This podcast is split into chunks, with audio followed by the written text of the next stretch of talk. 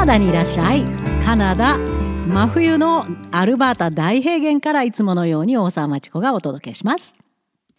日経新聞コラムと最新のティーネイジャーの脳の発達についてのリサーチから留学特に高校留学の大きな負の部分これをお話ししてみたいと思います。今日のタイトルにあります友達のできない高校留学。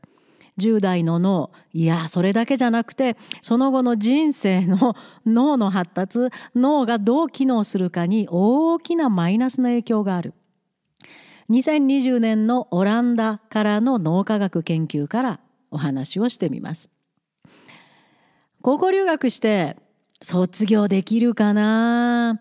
日本の大学に帰国生で戻るの有利かな？など目先の 非現実的なことばかり心配してまあ中には英語が喋れるようになるかなってまだまだそういうレベルのことで高校留学する方も多いみたいなんですがエージェントの「大丈夫ですよ」で騙されてやってくる日本からの高校留学生ほとんどの方はカナダの白人と友達になると張り切ってやってきます。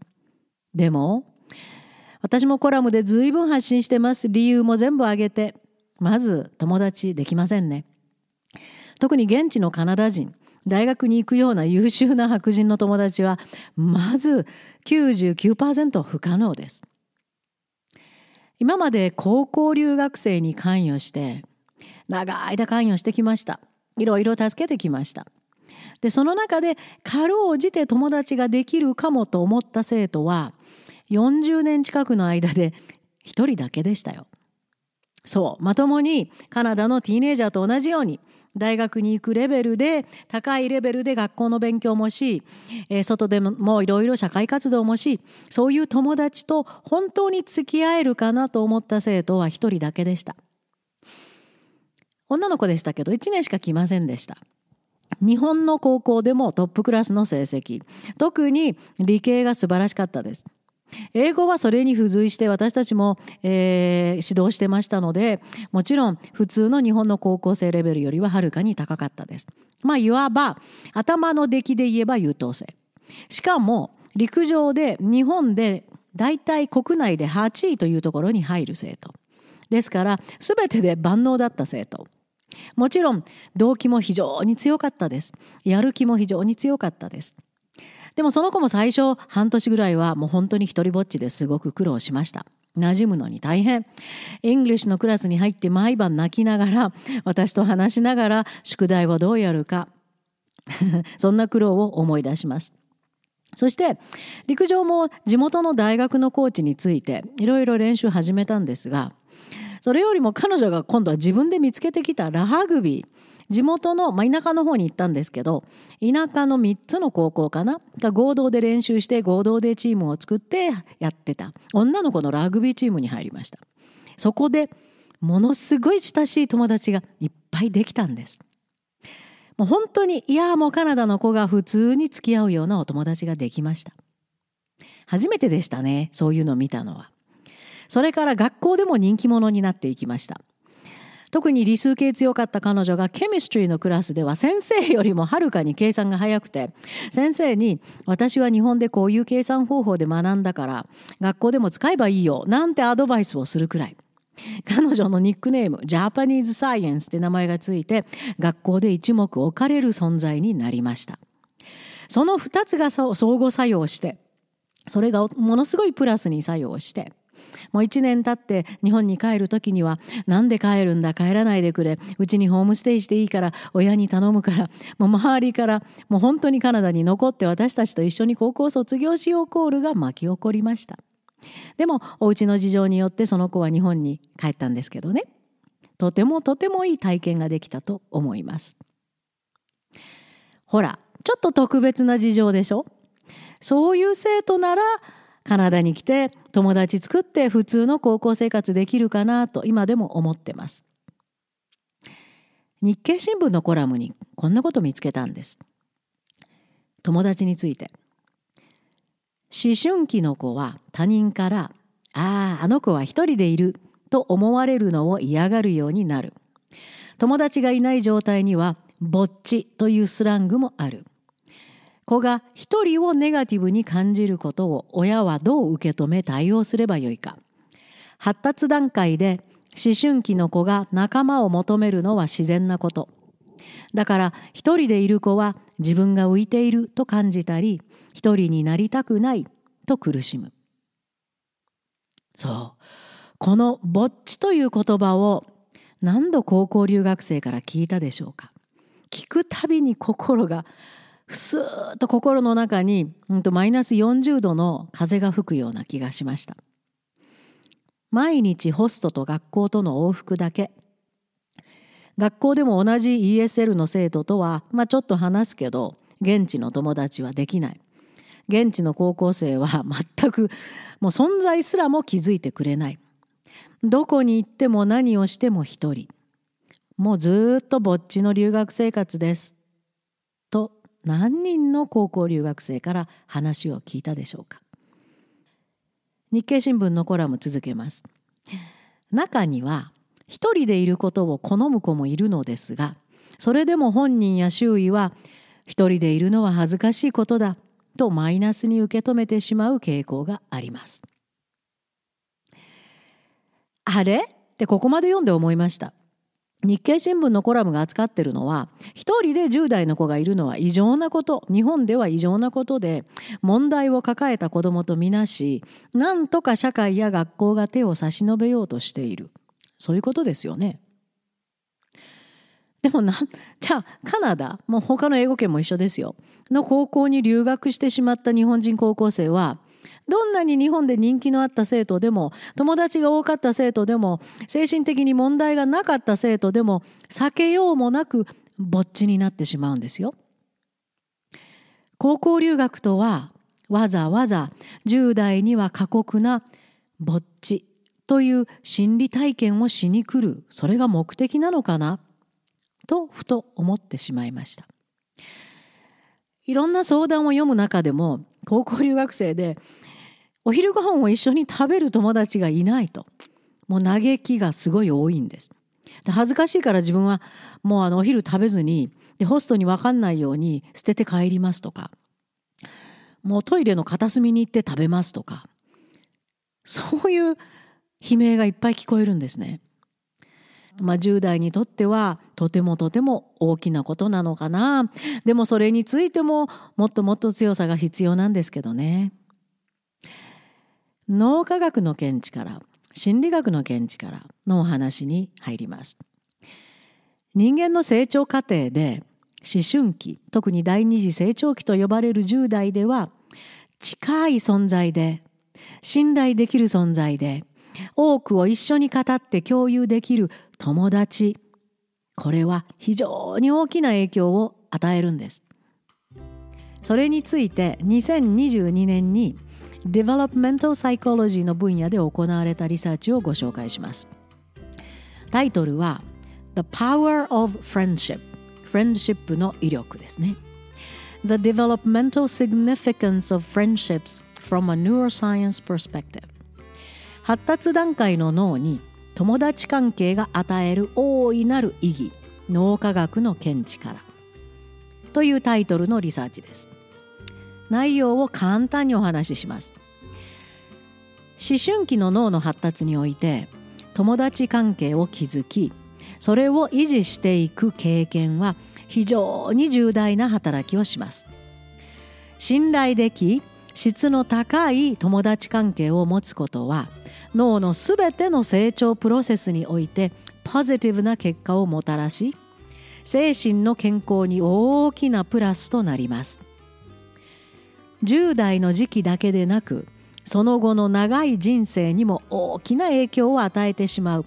重大な意味を持つのが10代にできる10代の時期にできる真の友人関係です。良い友達関係を築ける10代はそれによって否定的な経験も大きなマイナスとは捉えず前向きに進めることができる。これも数々のリサーチから証明されています。例えば良い友達関係はいじめへの強力な武器ですし内にこもりくよくよ悩んでしまう傾向も止める働きがあります。このように10代に構築できる友達関係が身体的精神的健康に大きな影響があるという証拠はたくさんの研究が証明してるんですが今回のこのリサーチではその元となる脳の働きを調べてみました。10代には友達が必要であることを脳の働きからいろんなツールを使いファンクショナル MRI とかも使いリサーチをしたわけです。結果分かったことは良好な友達関係は脳のリワードご褒美嬉しいなよくやったなって自分を褒めてやれる部分。そこの部分とそれから動機やる気ですね。モチベーションこれをプロセスする部分を巻き込んでしまうんです。そこの部分は The ventral striatum という部分が脳にあります。そことそれから The ventral medium prefrontal cortex ちょうどおでこの裏側ぐらいにあるところですね。そのあたりの脳がリワード自分が何かやってあよかったご褒美だと言ってそれを喜んでそのフィードバックをもとにまた次に進めるパワー。そしてやる気を持つプロセス。そこをコントロールしている部分です。そこを完全に巻き込んでしまうんだそうです。良好な友達関係があるかないかで。でその部分が順調に機能すると自分と他者を客観的に観察できるようになって他者がどんな考えを持ちそれをどう表しているのかを想像する能力が生まれます。想像して口に出すかってそれはまた別問題。それを理解して自分の中で分析する能力ができるということです。でそこの部分が The Medial Prefrontal Cortex これもおでこのちょうど奥の部分になります。人間の脳で一番最後に発達する部分なんですね。ちょうど10代の中間から後半にかけて。そこが思いっきり機能をしてくれるのが友達関係。友達関係がないとそこの部分成長もうまくいかない可能性もあるかもしれません。10代の時期にこの部分がうまく成長する機会を逃すとその後の人生での心理的社会的な健康に大きな影響を持ってしまうんです。そう特にこの20年ほどの奈落の底に落ちていくように堕落した高校留学。一体誰が堕落させたんでしょうね。1990年代前半から1998年まで。98年っていうのがアジア経済危機がドーンって起こった時です。それまではね受け入れ側も良心的で結構前向きだったんですよ。私がちょうど関与した時代です。ところがいつの間にか1998年アジア危機で授業料をいっぱい持ってくるはずの留学生がドドってカナダから消えました。教育委員会たちは収入がなくなったんです。当てにしてたのに。そこで慌てて留学生の質なんかどうでもいいから誰でも連れてこいと。カナダの教育委員会たちがエージェントを煽り始めました。リベートの率も上げ始めました。そこからですね目を覆うような高校留学にどんどん落ちていったのが。そんな高校留学は特に10年ほど前からさらに悪化。そしてパンデミック。ひどいインチキも当然だ。何やってもいいんだ。どうせ来たいんだから。という実態に変わりました。そしてパンデミックが落ち着いた今。何でもありがそのまま残りまさにカナダ政府が今躍起になって取り組もうとしている悪質エージェント受け入れ先がそのままカナダ高校留学として定着しています。どうせやる気もない能力の悪い日本の子が来るんだからで文句も言えないからほっといても大丈夫。これが根底にある受け入れ側とエージェントの考え方です。騙されて送り込まれる日本の高校生はぼっちという一生引きずることになる脳の成長不全を抱えることになる可能性が非常に大きいです。このリサーチに携わった人の言葉を追加します。ある16歳はこんなこと言ってますよ。私にとっては友達が全てよ。10代なら誰しも認識している感情です。10歳から18歳までの人のほとんどが友達が生活で一番大切なものだと言っています。多くの場面で身体的にも精神的にも友達はポジティブな心理的効果を持つんです。特にうつ病これを抑止する働きが非常に大きいんですよ。また非行や危険な行動を取りやすいそんな傾向も抑止する働きが大きいです。また自分が悪いから友達ができないんだ。全部自分のせいだ。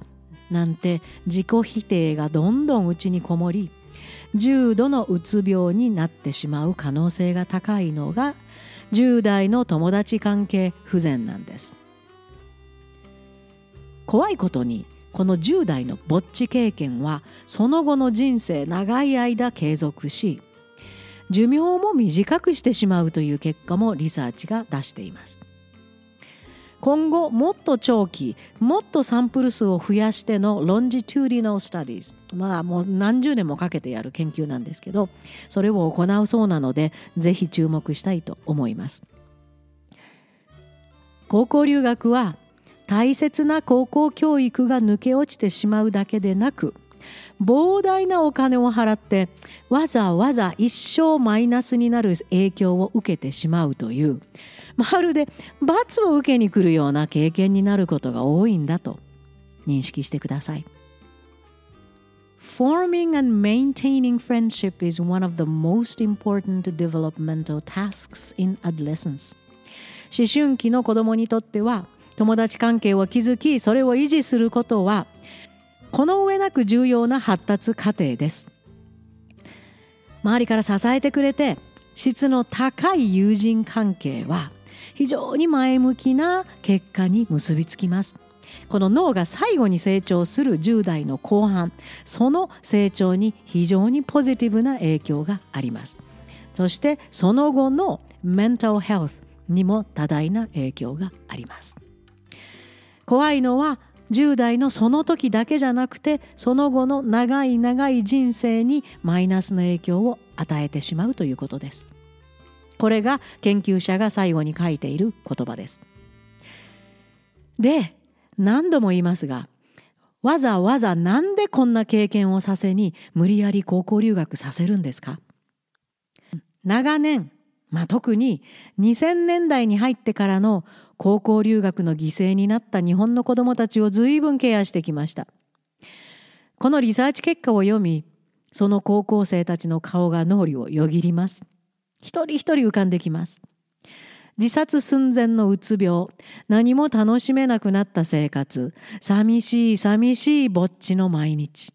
そして自分を責め始める。その直前で介入し、食い止めたことも多々ありました。親の皆さん、これでも高校留学させたいんですか？最後にまた日本の記事に戻ります。こんなことを見つけましたよ。学校やクラスに馴染めない子どもの5つの特徴ですって。1自分から話しかけるのが苦手 カナダに来たらもちろんこうなりますよ。英語力とこれまでのカナダ社会での体験が全然ないでしょ。育ってないでしょ。だから常識ないんですよねカナダの。子供たちがみんな持ってる。だから会話についていけない。共通言語もないし話題もないんです。で何か言われても英語でさって反応できませんよね。話しかけるの大の苦手が高校留学生。2つ目。クラスメートに興味がない。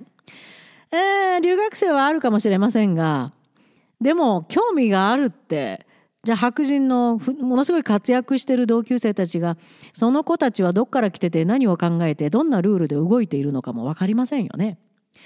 で反対にカナダのいわゆる優秀な高校生たちは日本人見て幼くて英語もできない留学生興味ないなと思ってます。お互いに興味なしです。No.3 考えすぎる気にしすぎてしまうそう。日本から行った高校留学生なんで友達できないんだ自分が悪いからだって自己否定に入ってしまいます。No.4 空気を読むのが苦手。苦手です。空気なんか読めません。同じ環境で育ってないです。文化で育ってないです。だから共通のものが何一つないので話に入っていけません。わかるはずないです。最後5番。コミュニケーション取ったとしても相づちばっかりになる。そりゃそうです。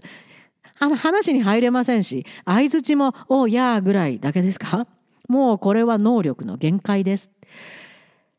ほらねわざわざ学校クラスに馴染めない子どもの特徴にピタッて押し込まれてしまうような環境に放り込む。